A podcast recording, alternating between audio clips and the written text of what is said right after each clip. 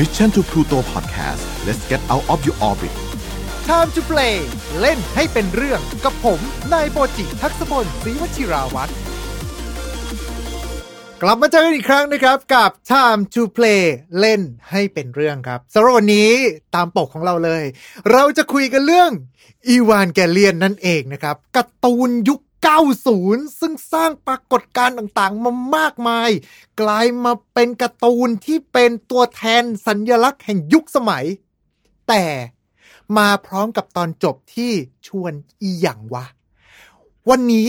เราจะมาคุยกันนะครับกับการ์ตูนอีวานแกเลียนเรื่องนี้แหละครับว่า สุดท้ายแล้วเนี่ย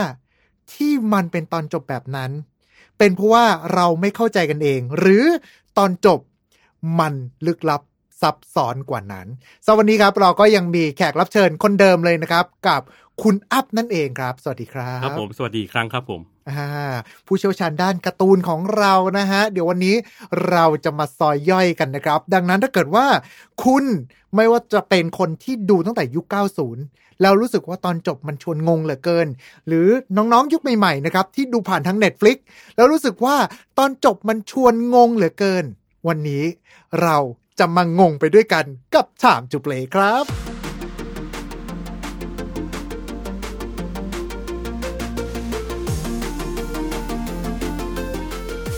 เรามาพูดกันถึงเรื่องของภาพรวมของเอวานแกเลียนก่อนดีกว่า จริง ๆ แล้วเนี่ยมันก็จะเป็นการ์ตูนที่โผล่มาตั้งแต่ ถ้าผมจำไม่ผิดรู้สึกจะประมาณแบบปี 98 97 98 ประมาณนี้เก้าป่ะเจ็ดเก้าแปดครับผม ใช่ไหมฮะ แล้วก็ มีหลายคนบอกว่ามันเป็นคือเท่าที่เห็นมาเนี่ยจะเห็นเป็นเวอร์ชันหนังสือการ์ตูนก่อน แล้วค่อยกลายมาเป็นแอนิเมชันแต่ว่าเหมือนหลายคนก็บอกว่าจริง ๆ แล้วเนี่ยมันคือแอนิเมชันเป็นโปรเจกต์แอนิเมชันแหละ แต่ว่าเขาเปิดตัวด้วยหนังสือการ์ตูนก่อนเท่านั้นเอง อันเนี้ยถ้าในตัวผมเองผมเจอแอนิเมชันก่อน แล้วก็อือันนี้เข้าใจว่าเป็นเอ่อหนังสือการ์ตูนมาควบขนานกัน ครับ เพราะก็ตามสไตล์ของญี่ปุ่นนะครับ ที่เขาทำโปรโมทอะไรพร้อมๆกันสองสองสื่อ media mix อะไรเงี้ยใช่ ซึ่งในการ์ตูนยุคนั้นเองเนี่ย เรื่องราวของอีวานแกเลียนก็คือ เรื่องของโลกที่ล่มสลายด้วยปรากฏการณ์ที่ชื่อว่า Second Impact โดยที่เมื่อโลกล่มสลายแล้วเนี่ย ต่างคนต่างต้องไปอาศัยกันอยู่ โดยที่เหมือนกับ เขาเองเขาก็สร้างเป็นมหานครนีโอโตเกียวขึ้นมา แล้วก็ซ่อนไว้อยู่ที่ใต้ดิน ในขณะเดียวกันก็จะมีสิ่งมีชีวิตแปลกประหลาดที่เขาเรียกกันว่า Angel หรือว่าเทวทูตเนี่ยคอยบุกเมืองเรื่อยๆ โดยในเรื่องเนี่ยก็จะมีองค์กรที่ชื่อว่าเนิร์ฟเนี่ยเหมือนกับมาเป็นองค์กรที่คอยพิทักษ์นีโอโตเกียวนี้ แล้วก็ต่อสู้กับ Angel โดยสร้างหุ่นยนต์ขนาดยักษ์ขึ้นมา แล้วไปต่อสู้กับเทวทูตที่มาบุกเมือง คือจริงๆตามพล็อตแล้วเนี่ย ง่ายๆประมาณนี้ มันเหมือนเป็นการ์ตูนหุ่นยนต์ที่เรียกได้ว่า นิยมในยุคนั้นละกัน ก็คือจะเหมือนกับมีผู้ร้ายโผล่มาพระเอกขึ้นไปขับหุ่นแล้วก็ชนะ แล้วก็ตอนต่อไปก็จะวนลูปอย่างนี้ไปเรื่อยใช่ครับก็ตามคอนเซปต์พื้นฐานจะเป็นอย่างนั้นว่า มีตัวอะไรไม่รู้ที่คนเรียกกันว่า เทวทูตโผล่มา แล้วก็ตีเมืองแล้วก็อ๋อมีหุ่นหุ่นมีเด็กขับๆอืม โอ้โหคอนเซปต์แบบการ์ตูนหุ่นคลาสสิกยุคนั้น ใช่ แต่ว่าสุดท้ายมันมี twist จุดหักมุมจากยุคนั้นตรงที่ว่า เอออย่างแรกก็คงเป็นดีไซน์ครับตั้งแต่ดีไซน์ตัวอีวานเกเลียนเองที่ว่าในยุคนั้นก่อนอีวานเกเลียนหุ่นจะล่ำบึกมัน จะมีความตันๆนิดนึงมีความตันๆตัวอ่าใหญ่ๆในยุคนั้นคุณลองนึกสภาพแบบกันดั้มยุคแรกๆอะไรอย่างนี้แล้วแล้วก็ถ้าเป็นหุ่นที่ขายเด็กลงมาอีกก็จะตันขึ้นไปอีกเพราะว่าฉันต้องมีของเล่นอุปกรณ์ใช้งานเยอะ อ่ากาโอไกก้ากาโอไกก้าจะไหลใหญ่ ๆ มีสิงโตอยู่ตรงกลางอ่าแต่ว่าอีวาจะเปลี่ยนเทรนด์ตรงนี้ด้วยการที่ว่าหุ่นเป็นสลีปผอมบางมาก ครับ แล้วก็อาวุธจะจริงจังกว่ากันดั้มเพราะว่าถ้าอย่างกันดั้มเราจะเป็นอาวุธบีม ครับ เอ่อมีกระสุนบ้าง แต่อืมอีวานี่คือถ้ามต่อให้มีอาวุธบีม ในเรื่องก็เล่าว่าใช้พลังงานมาก ใช้พลังงานระดับว่าต้องทำให้ญี่ปุ่นไฟดับไฟดับไปทั้งสปองระเทศชั่วโมงอะไรอย่างนี้ ซึ่งซึ่งมันก็ก็คือเขาให้เอ่อกลายเป็นว่าคือหุ่นนะดูดูดีไซน์ไม่สมจริง แต่เรื่องเวปอนเรื่องอาวุธ ดูอยู่บนเบสของความสมจริงมากผมจำได้ว่าที่ประทับใจสุดคือเป็นหุ่นยนต์ตัวแรกเลยมั้งที่ใช้คัตเตอร์สู้ คือถ้าเกิดในยุคนั้นคุณลองนึกสภาพดูว่าการ์ตูนหุ่นยนต์เนี้ยต้องมาถือถ้าไม่ใช่แบบดาบขนาดยักษ์มาก ๆ ระดับว่า ฟันภูเขาขาดได้ในท่อนเดียวอะไรอย่างนี้ ก็จะต้องเป็นแบบดาบเลเซอร์ แต่นี่คือชักออกมาคัตเตอร์ แล้วถ้าเกิดว่าคัตเตอร์บิ่นทำยังไงเกรียกแล้วก็กริ๊กออกมาเพิ่ม คือมีความจริงจังในส่วนของตัวอาวุธค่อนข้างสูง ใช่ แต่ในทางกลับกันตัวศัตรูที่เป็นเทวทูต ดันผิดหลักฟิสิกส์ทุกประการก็คือจะเหนือมีมนุษย์ทุกสิ่ง ใช่คือคือจะมาแบบลอยได้บางตัวก็พีระมิดคู่ลอยได้ ที่หลายคนเออจะจำกันได้ หรือว่าจะเป็นตัวที่อยู่บนชั้นบรรยากาศอ่าที่คอยยิง beam ลงมาใส่ประมาณนี้ แล้วก็ต้องดูว่าเหล่าองค์กรเนิร์ฟจะสามารถต่อกรกับพวกเทวทูตที่มาบุกอย่างนี้ได้ยังไงบ้าง แล้วก็อีกส่วนหนึ่งที่ที่ ที่ทำให้อีวากลายเป็นจุดเปลี่ยนของหลาย ๆ อย่างในเรื่องอนิเมะนะก็การที่ว่าโฟกัสเรื่องสภาพของนักบิน สภาพอืมจิตใจของนักบิน เพราะว่าในยุคนั้นถ้าเกิดว่าการ์ตูนในเมื่อบอกว่าหน้าหนังเป็นอย่างเงี้ยคือขับหุ่นไปสู้กับสัตว์ประหลาด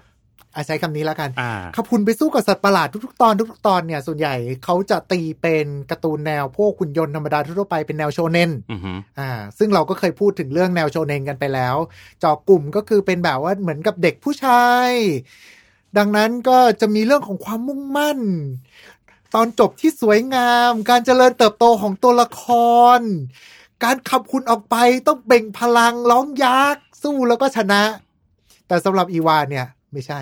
มันพูดถึงการเจริญเติบโตของตัวละครก็จริงแต่ว่า ก็เป็นอีกเรื่องหนึ่งที่น่าจะเรียกว่าสมจริงหรือเปล่า ถ้าเรื่องอื่นเราเราจะเห็นตัวเอกที่มีความมุ่งมั่นและจริงจังไปแล้ว ครับ ทุกคนจะอยากแบบว่าเฮ้ยศัตรูมาต่อยหน้ามันกัน เอออ่าแต่สำหรับอีวานแกเลียนเขาทำเด็กวัยรุ่นให้เป็นเด็กวัยรุ่นจริง ๆ ครับ ทั้งอย่างตัวตัวชินจิเองเป็นตัวอย่างที่ดีว่าเป็นเด็กวัยรุ่นที่ไม่มี self-esteemอืม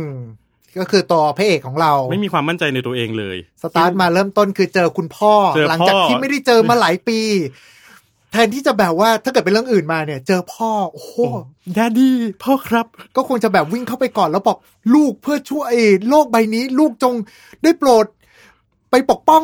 คนทั้งโลกนี้เถอะด้วยการขับหุ่นตัวนั้น ไม่ไม่สำหรับเรื่องนี้มาเจอหน้าพ่อเสร็จปุ๊บพ่อทำหน้าขึมๆใส่แล้วบอกขึ้นไปซะถ้าไม่ขึ้นไปบนหุ่นก็กลับไป ใส่หัวไป คือเราแบบชดตกเดี๋ยวนะทำไมมันดูใจร้ายจังวะ ใช่ใช่แล้วแล้วก็กลายเป็นว่าเออเราจะได้เห็นการพัฒนาของชินจิในแบบรถไฟเหอตีลังกามากว่าจากคนไม่มั่นใจพยายามพิสูจน์อะไรจนถึงจุดที่มั่นใจ แล้วเฟลครับ แล้วจนถึงความอีหยังวะในตอนท้ายอืมเออมันมันก็เลยบอกไว้ว่าเรื่องนี้มันก็ยังมีการเติบโตเหมือนเรื่องพัฒนาตัวละครเหมือนเรื่องอื่นนะอืมแต่กลายเป็นว่ามันดูสมสมจริงเกินไปด้วยซ้ำ ถ้าเกิดเราจะเบรกตัวละครมาเราก็จะเห็นว่าชินจิก็จะเป็นตัวตัวพระเอกของเราเนี่ย ก็จะเป็นคนที่มีปัญหามาตลอดอือหือก็คือไม่ว่าจะเป็นทั้งไม่ได้รับความรักจากครอบครัวตั้งแต่เด็ก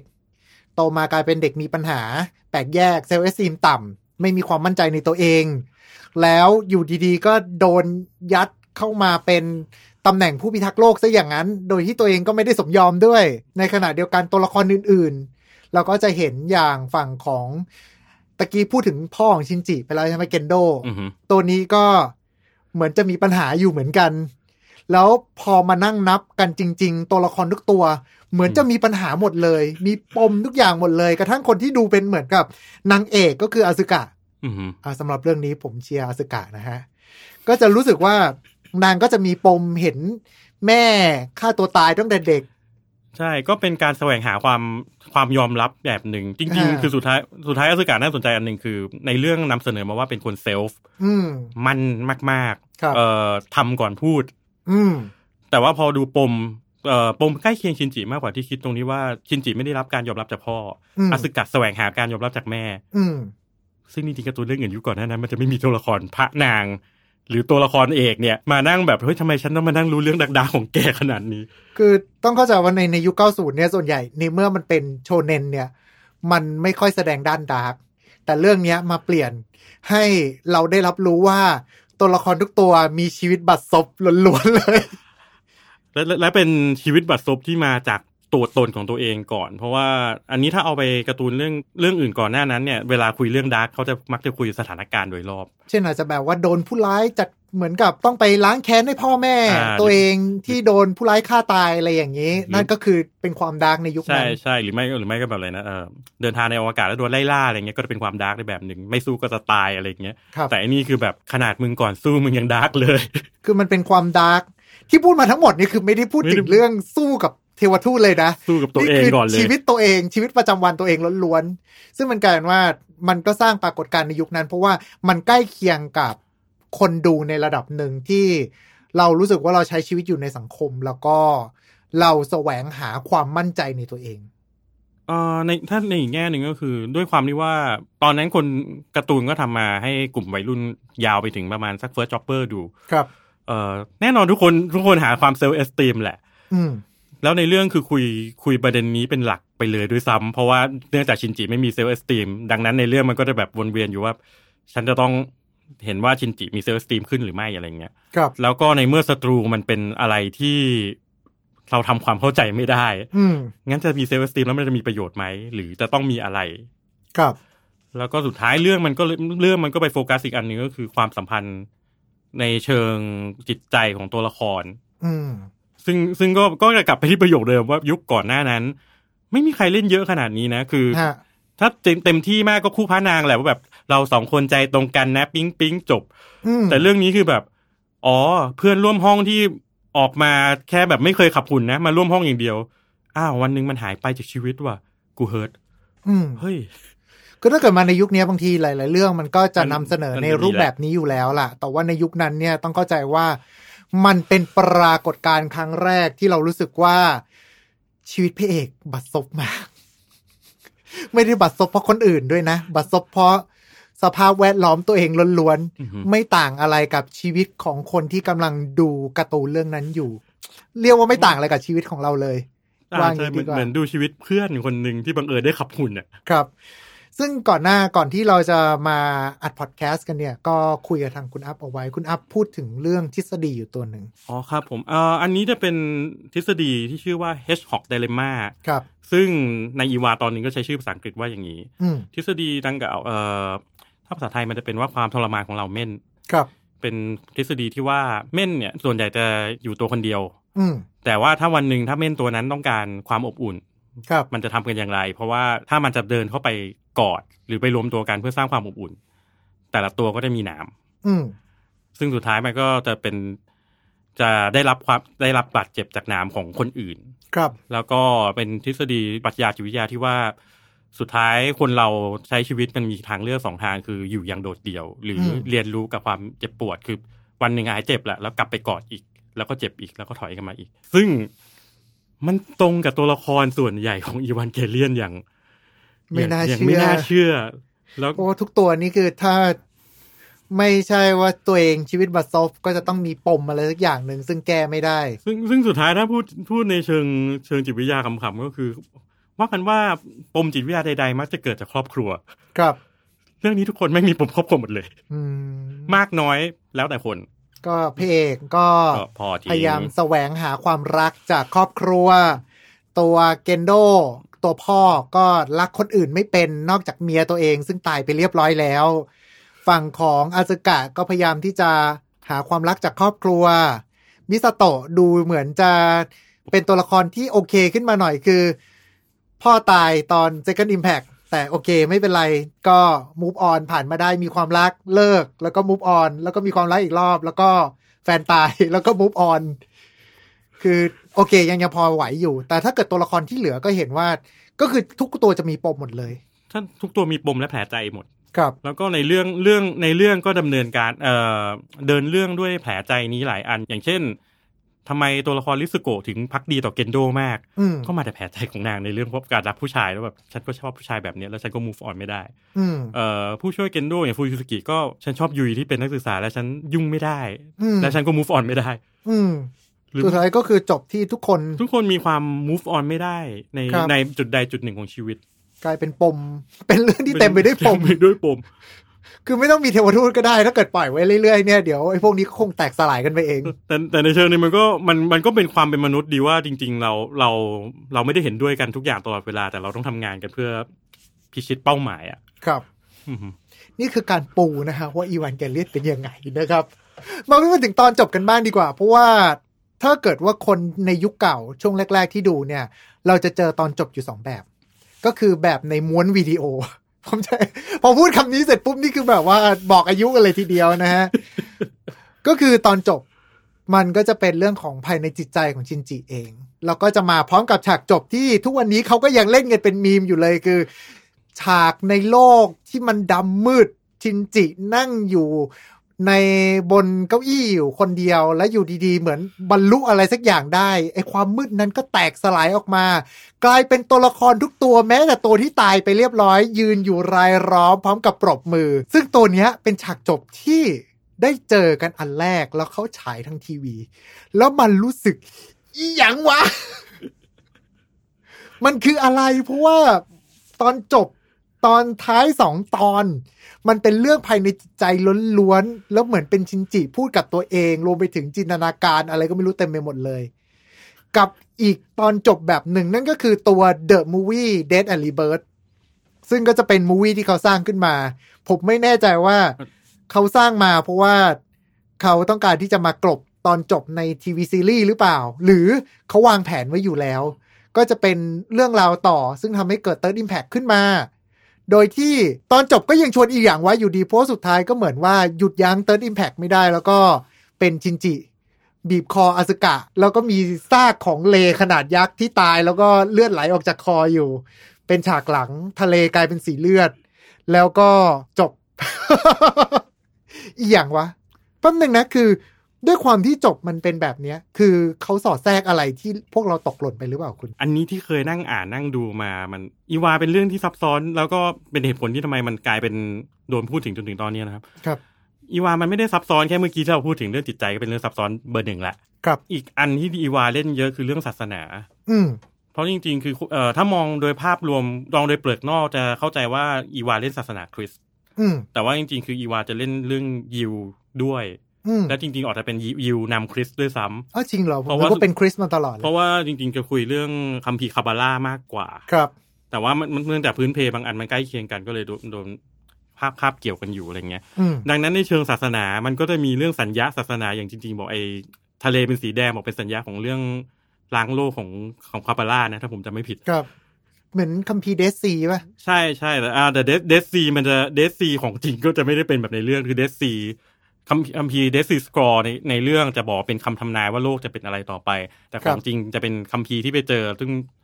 ผมจำ detail ไม่ได้มันเป็น แต่ว่าไม่ไม่ได้เกี่ยวกับอีวากันอ่าไม่ตรงกัไม่ไม่ตรงกันเป็นเรื่องแต่ง แต่ว่าพวก detail หลาย ๆ อย่างเอ่อช่วงช่วงเกิด Impact อะมันเป็น moment ที่เหมือนหยิบเอามาจากคัมภีร์คาบาล่ากับไบเบิลมารวมๆกัน ครับดังนั้นมันก็จะมีความปวดหัวในแบบหนึ่ง อ่า นั่นก็คือเป็นเรื่องว่าทำไมมันกลายเป็นอะไร viral ใช่แล้วก็พอมาถึงพูดถึงตอนจบ แล้วก็ ตอนจบที่ชวนปวดหัว เอาอันแรกผมย้อนก่อนนิดนึงว่าอันโนฮิเดอากิที่เป็นผู้สร้างของตัวอีวานเกเลียนคือเขียนบทด้วยแล้วก็กำกับด้วยในหลาย ๆ ตอนนะครับ แล้วก็ตอนนี้ก็เป็นโปรดิวเซอร์ของฝั่ง movie ภาครีวิวแหละเขาบอกว่าเขาตั้งใจให้ตอนท้ายออกมาเป็นอย่างนั้นอยู่แล้ว อืมไม่ใช่ว่าเขา เหมือนผมได้เคยได้ยินข่าวว่า งบหมดไม่ใช่เหรอ ที่ผมเคยได้ยินผมก็เคยได้ยินข่าวนั้น แล้วผมก็เคยได้ยินข่าวว่ามันมีส่งงานไปแล้ว งานกลับมาไม่ทันก็เลยต้องตัดต่อมาแบบนั้นเหมือนกันอืมแต่ว่าเอ่อในอันหนึ่งที่สุดท้ายสุดท้ายที่มันนำนำพาสู่ดีเอ็นออฟอีวานแกเลียนที่เป็นตอนจบของมูวี่เดิมครับมันมาจากการที่ว่าพอตอนจบอีหยังวะอย่างนั้นออกไปอะครับเอ่อที่ญี่ปุ่นมีบุกไปทำลายสตูดิโอเบอร์หนึ่งอืมแล้วก็ก็เขียนจดหมายคูค่าอะไรกันเบอร์หนึ่ง ก็ก็ก็คือทุกคนอีหยังวะเหมือนกันนั่นแหละเราอะไรอย่บรงรงี้ยดาแฟนๆก็รุนแรงกันตั้งแต่ตอนนั้นแล้ว อะไรอะไรอย่างนั้นครับ แล้วก็ตัวงานอีวานี้ ตัวอันโนก็เคยให้สัมภาษณ์อยู่ว่าส่วนหนึ่งของงานนะครับเขาไม่ชอบงานภาคแรกส่วนหนึ่งเพราะว่ามันใกล้เคียงตัวเขาอยู่ระดับหนึ่งครับก็คือเขาเอาไอเดียจากตัวเองนั่นแหละมันเลยมีดีเพรสแล้วช่วงนั้นคือ depression อยู่เออก็คือเป็นซึมเศร้า เอ่อตอนนั้นผมผมไม่แน่ใจว่าเป็นซึมเศร้าหรือว่าในเชิงว่าตอนนั้นมันมาจากงานก่อนหน้านั้นเขาไม่ไม่ไม่สักเซสอย่างที่คิดด้วยไหมด้วยอะไรเงี้ยครับ แต่เอาเป็นว่าก็ก็มีอยู่ในช่วงชีวิตมีปมแหละงานก็เลยออกมาแบบ เต็มไปด้วยปัญหาชีวิตอืมแต่ในเมื่อพูดถึงตัวนี้เสร็จปุ๊บแล้วเนี่ย สรุปคือมันเป็นความตั้งใจของเขาที่อยากจะให้มันอีหยังวะเขาก็บอกว่าเป็น artistic choice ที่เขาเลือก ที่จะทำให้ทีวีซีรีส์จบแบบนั้น แต่ว่าสุดท้ายเนื่องจากโดนถล่ม ครับโดนโดนถล่มด้วยอะไรอะไรมากมาย ก็เลยมีการรันแผนจะทำเอ่อ The End of Evangelion ขึ้นมา โดยเนื้อหาจริง ๆ ก็ถ้าบอกคือทีวีซีรีส์ตอนยี่ห้ายี่หกจะเป็นเรื่องโลกภายในอืมฮึแล้วดีเอ็นกลายเป็นเรื่องโลกภายนอก ก็คือเป็นเรื่องที่อยู่ในใจของชินจิ ใช่แล้วก็แล้วก็เป็นโลกภายนอกที่เกิดขึ้นจริงๆที่เกิดขึ้นจริง ๆ ซึ่งถ้าตอนนี้กลับมาดูสองอันนี้คู่ขนานกันจะ หรือหรือดูดูดีเอ็นออฟเฟลแกเลียนให้จบก่อนที่ชินจิจะกลายเป็นน้ำส้มอะครับแล้วกลับไปดูยี่ห้ายี่หกจะจะเห็นภาพมากขึ้นว่ามันค่อนข้างจะคอนเน็กกันว่า อ๋อที่แกอยู่ๆทำไมเฟลแดกงั้นอ๋อก็แกดูดูใน The End สิอือหืออืม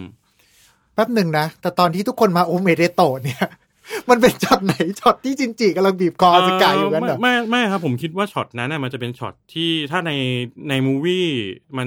มันจะเป็นช็อตที่เริ่มเริ่มรู้แล้วว่าการเป็นหนึ่งเดียวกันใน LCL มันคือการไม่มีตัวตน ครับ แล้วมันก็เป็นถ้าใน movie จะอธิบายคำได้ clear ขึ้นว่า การที่ตัวตนมีอยู่ เพราะมีคนอื่นอยู่ อืมซึ่งจริงๆ meaning ผมมองไม่ต่างกันมากอ่าฮะแล้วสุดท้ายพอชินจิรู้สึกว่าเออกันฉัน cancel Third Impact ละกัน อืมเราค่อยกลับมาเป็นตัวเอง มันจริง ๆ ภาวะมันก็เหมือนおめでとうนั่นแหละ เพียงแต่ว่าไอ้ตอนตบมืออะ ชินจิไม่ได้เดินขึ้นมาทะเลแล้วเจออสึกะ ครับ แต่ว่าในมุมกลับกันสำหรับตัวมังงะ เพราะอย่างที่เราบอกกันไปว่าตอนที่มันเดบิวต์เปิดตัวมาเนี่ย มันมีทั้งแอนิเมชันด้วยมีทั้งมังงะด้วยเนี่ย ในเวอร์ชันมังงะมันก็เพิ่งจบมาเมื่อไม่กี่ปีก็หลายปีแล้วล่ะ หลายปีอยู่อะไร แต่ว่ามันจบหลังจากที่ตัวแอนิเมชันออกมาหลายปีมาก ๆจนกระทั่งตอนนั้นก็มีข่าวกันว่าแบบ อาจารย์เขาลืมไปหรือเปล่าว่ามันมีเวอร์ชันมังงะอยู่นะแต่ว่ากลายเป็นว่าพอเป็นจบเวอร์ชันมังงะเสร็จปุ๊บมันเหมือนกับเป็นการสร้างโลกใหม่ ใช่ครับ ถ้าในตัวมันอาจจะเป็นต่อต่อเสริมมาว่า จริง ๆ ผมมองว่ามันมันมี conclusion ที่เหมือนกันนะ แต่มันมี epilogue ที่ยาวขึ้น คือผมมองว่าหรือนั่นคือตอนจบที่ควรจะเป็นจริง ๆ หรือเปล่าเอ่ออันนี้ผมคิดว่าไม่เพราะว่าตัวอาจารย์ซาดาโมโตโยชิยูกิบอกไว้ตั้งแต่เล่มแรกว่าเขาตั้งใจให้อีวาฉบับมังงะเป็น นิทานของชินจิอือหือคือเรื่องเล่าจะเป็นผ่านมุมชินจิมากขึ้น หลาย ๆ อย่าง detail ถ้าอ่านมังงะมาโดยตลอด มันจะมีดีเทลที่เพิ่มขึ้น และเป็นเพิ่มจากมุมชินจิ ครับ อย่างเช่นตอนหนึ่งที่ผมคิดว่าหลายคนก็คงเห็นเป็นมีมว่า อยู่ ๆ ชินจิก็โดนเขารู้จูบอ่าในฮะมังงะ ซึ่งมันไปขยายมันเป็นการขยายความมากขึ้นว่าหนึ่งคือเอ่อชินจิมีอาการหอบหืดซึ่งในซีรีส์เราไม่เห็น ครับ สองคือเราได้เห็นว่าเขารู้ไม่ได้มีความประสงค์ทางเพศขนาดนั้น ในอืมในเชิง ในเชิงความกระหายใกล้เอ่อหื่นกามอือหือเพราะว่าในในยิ่งในยิ่งไดอะล็อกนั้นในมังงะยิ่งโชว์เลยว่าคือการจูบกันสำหรับเขารู้บอกไม่ไม่ได้หมายก็คือเป็นการแสดงความรัก เป็นการตอนนั้นคือ ไม่ได้แสดงความใคร่ใช่คือ อันนั้นคือแล้วอันนั้นคือบอกเป็นหอบหืดอยู่ เป็นแสดงความช่วยเหลือ ไม่ได้ต้องการแสดงความใคร่เลย ครับ แล้วมันก็กลายเป็นปมให้ชินจิคิดเพิ่มว่าสรุปเขาเป็นอะไรอืมฉันคิดอะไรกันแน่อ่าฮะซึ่งอันนี้ก็วนกลับมาที่ฉากจบก็เลยรู้สึกว่ามันมันไม่ได้เป็นฉากจบที่ควรจะเป็น แต่เป็นสิ่งที่ตัวอาจารย์ซารามโตและก็คงไปปรึกษาคนคนอื่นมาแล้วว่า ฉันอยากเล่าอย่างนี้ต่อ อยากให้มันจบแบบนี้อยากให้มันมีคอนคลูชันที่ดีขึ้นมากกว่ามั้งอืมไม่ใช่อะไรเพราะว่าตอนจบของในมังงานเนี่ย มันแอบคาใจผมอยู่นิดหนึ่งเว้ย ข้อหนึ่งคือในยุคนั้นน่ะเอ่อตอนยุคที่อีวานออกมา แล้วบังเอิญว่าที่บ้านผมก็ติดพวก UBC พวกอะไรอย่างงี้ใช่ไหมครับ คือตอนนี้มันเป็น True Vision ไปแล้วล่ะ เออ ตอนนี้ True Vision ยังอยู่ใช่ไหมยังอยู่ครัยับงอยู่นะ โอเค คือใน UBC ตอนนั้นอะ มันก็จะมีช่องหนึ่งที่ชื่อว่า AXN มันก็จะฉายพวกหนังซีรีส์ action แล้วก็เป็นช่องแรก ๆ ด้วยมั้งที่ฉายแอนิเมชันญี่ปุ่น ก็จะมีอย่างซามูไรพเนจรมาฉายอะไรเงี้ยครับ แล้วมันจะมีอยู่เรื่องหนึ่งที่คาใจผมมาก เรื่องนั้นก็คือเรื่องของ Duel Parallel Trouble Adventure ซึ่งหลังจากดูเสร็จปุ๊บแล้วเนี่ย มันคือเรื่องที่ก๊อปอีวานมาล้วนๆเลยด้วยดีไซน์ เอ่ยด้วยธีมเอ่ยอะไรหลาย ๆ อย่าง มันแค่ว่ามีเรื่องของ โลกคู่ขนานมิติคู่ขนานเข้ามาเกี่ยวข้องอือฮึประเด็นคือในยุคนั้นอีวานมันก็จบแบบอีหยังวะ ในขณะที่เรื่องเนี้ย จบแบบได้ conclusion คือได้บทสรุปที่ค่อนข้างออกมาดี พูดถึงเรื่องของการรวมโลกแล้วก็กลายเป็นโลกใหม่ไปเลย แล้วพออีกสิบกว่าปีต่อมานักอ่านหนังสือการ์ตูนของอีวานแกเลียนแล้วรู้สึกว่าทำไมมึงไปจบเหมือนเรื่องดูเอลวะคล้ายๆ มีความคล้ายอยู่ถ้าถามส่วนตัวผมมองว่ามันมันไม่ได้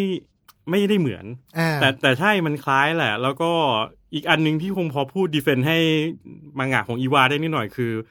ระหว่างทางสิบห้าปีที่มังงะมันยังไม่จบอะครับอนิเมะมันทำอนิเมะเราก็พัฒนาไปเยอะเนื้อเรื่องอืมเราคุยกันมากขึ้นอ่าฮะแล้วก็ถ้าเพิ่มได้อีกอันหนึ่งคือมังงะของอีวาก็มีหลายเวอร์ชั่น อืมถ้าพูดบอกว่ามันมีต่างโลก จริงๆ เรามีต่างโลกของอีวามาหลายเวอร์ชันแล้วเหมือนกัน เออเพราะว่าอีวานผมจำได้ว่าถ้าเกิดเป็นหนังสือการ์ตูนโดยสยามอินเตอร์คอมิกอะโห หลายเวอร์ชั่นมาก มีกระทั่งแบบชีวิตสดใส นักเรียนดูมุ้งมิ้งใช่ใช่รวมไปถึงไอ้ใช่ไอ้โลกในจินตนาการของชินจิเองในตอนท้ายสุดของวิดีโอเนี่ยอือฮึของตัวทีวีซีรีส์ ก็มีเป็นเวอร์ชันมังงะออกมาด้วยเหมือนกันที่แบบชีวิตนักเรียนใสอ่าถ้าของของสยามอินเตอร์มีอันที่เป็นชีวิตนักเรียนใสๆแล้วอันที่ตีความเป็น โรงเรียนล่าเทวทูตๆเออก็มี แล้วก็จะมีไอ้ภาคที่เป็นอะไร Iron Maiden อ่าฮะที่ที่เป็นทุกคนในชั้นเรียนเป็นคนขับอีวากันหมดเลยก็มีเอเออแล้วก็ผมจำได้มีในเวอร์ชันเกมบนเครื่องเซกา s ัตเทิร์นใช่ก็ใช่ใช่ก็มีอีกแบบหนึ่ง ซึ่งก็จะมีตัวละครใหม่เข้ามาด้วยมีนางเอกใหม่เข้ามาอีกอือฮึแต่ว่าน่าจะ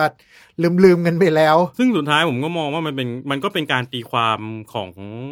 มังงะแต่ละเวอร์ชัน ครับแต่แต่มันก็มีจุดน่าสนใจอันหนึ่งที่ที่แฟนอีวาหลายประเทศก็ทักกันมาครับว่าแทบทุกเวอร์ชันหรือ หรือถ้าอันที่พูด clear จะเป็นเกม Super Robot อืมแทบทุกเวอร์ชันจะพยายามบอกว่าคาโอรุที่เห็นในทุกเรื่องเป็นคนเดียวกันอ๋อเหรอ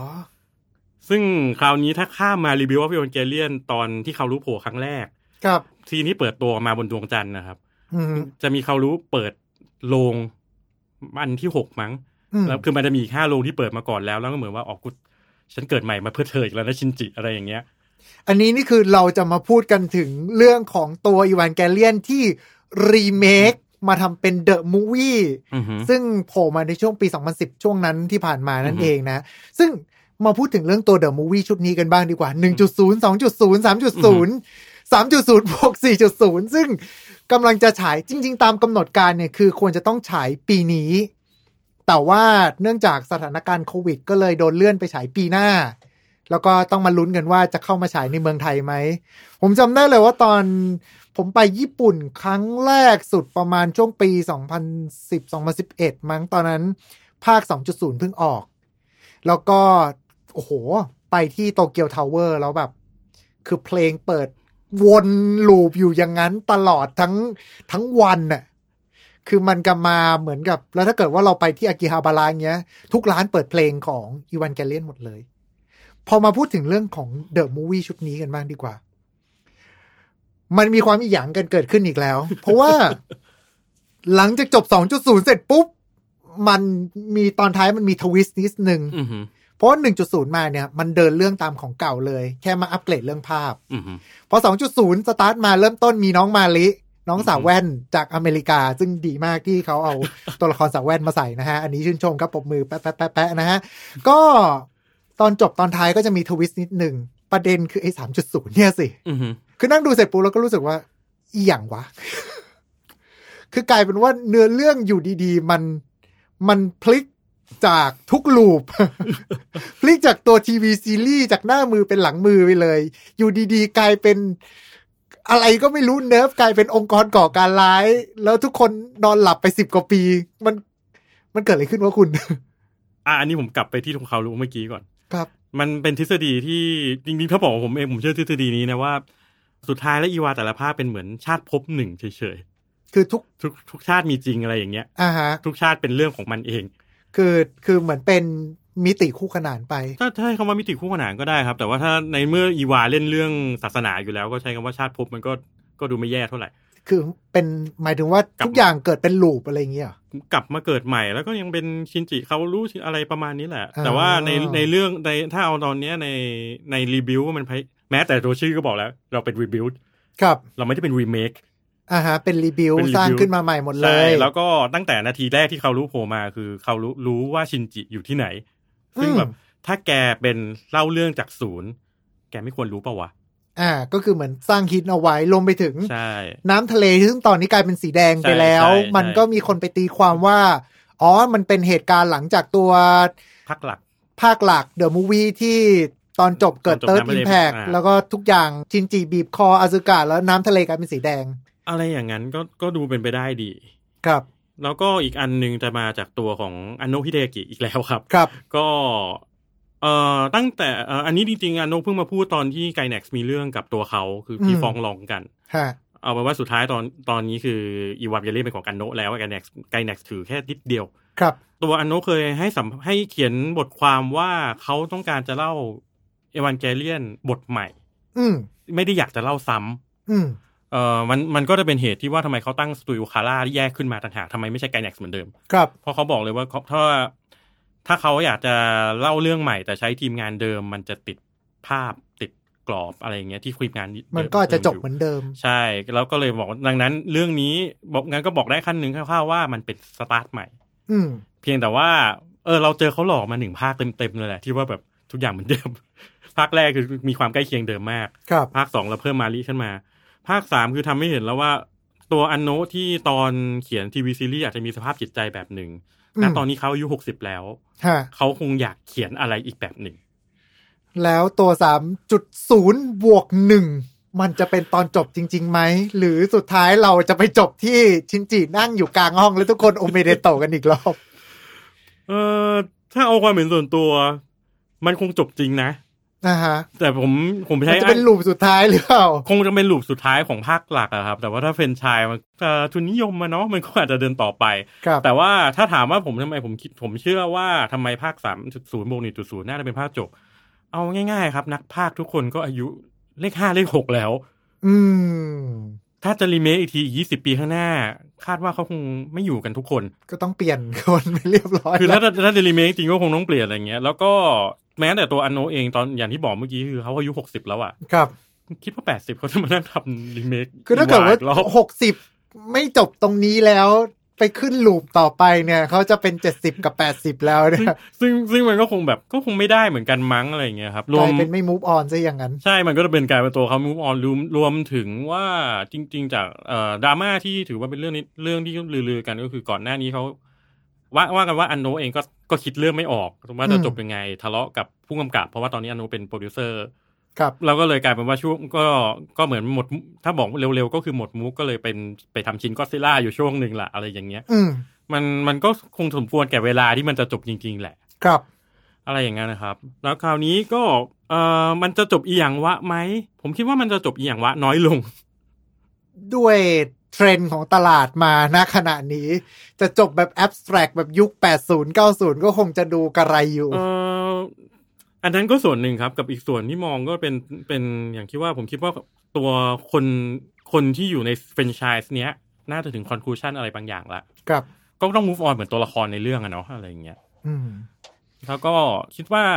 ตัวคนดูเองกับซีรีส์เก่าหรือแม้แต่จะดูซีรีส์ใหม่ก็คงเหมือนกันนะครับ ว่าพอวัยเปลี่ยนไปแล้วอะก็คงมองอะไรเปลี่ยนไปเหมือนกัน อืมอืม ดังนั้นมันคงจบในในฟอร์มในในฟอร์มของอย่างน้อยที่สุดก็จบเรื่องชินจิอะครับ อืมฮึก็น่าจะประมาณนี้นะฮะสำหรับเรื่องราวของอีวานแกเลียน ถ้าเกิดว่าคุณดูแล้วรู้สึกว่าตอนจบมันอีหยังวะ คุณมาถูกทางนะครับ เพราะเท่าที่ฟังมาอ่านข้อมูลทุกอย่างมาเนี่ย เราจะค้นพบว่าความเป็นจริงแล้ว ก็เป็นความตั้งใจของภูมิกับที่อยากจะให้ตอนจบจบแบบนั้น ส่วนภาค 3.0 บวก 1.0 เอาตรงๆก็คือภาค4อะแหละ ก็เดี๋ยวจะมากันปีหน้าก็ เดี๋ยวอยากให้ทุกท่านก็รอติดตามชมกันให้ดีนะครับ ว่าตอนจบมันจะเป็นยังไง แล้วเราจะไปร่วม อีหยังกัน ในขณะเดียวกันนะครับ ถ้าเกิดว่าตอนนี้เนี่ยมาถึงช่วงท้ายของรายการทำ to play ของเราในวันนี้แล้ว คุณมีทฤษฎียังไงบ้างดีกว่า ว่าจริง ๆ แล้วตอนจบเป็นยังไง คุณไม่เห็นด้วยกับพวกเรา หรือคุณเห็นด้วยกับพวกเรา หรือว่าคุณมองว่าคุณไปอ่านเจอจากที่ไหน หรือคุณคิดว่าตอนจบจะเป็นยังไงคอมเมนต์กันมาด้านล่างนี้ได้เลยนะครับอย่างนั้นตอนวันนี้ก็ต้องขอขอบคุณคุณอัพด้วยนะครับ ที่มาร่วมรายการกับเราในวันนี้ขอบคุณนะครับขอบครับรวมไปถึงขอขอบคุณทุกๆ คนด้วยนะครับ ที่ติดตามรับฟังกันถึงตอนนี้ สำหรับรายการทำจูเพลของเราครั้งต่อไปจะเป็นเรื่องอะไรนั้นห้ามพลาดเด็ดขาดเอาไว้เจอกันใหม่โอกาสหน้า วันนี้ขอบคุณแล้วก็สวัสดีครับ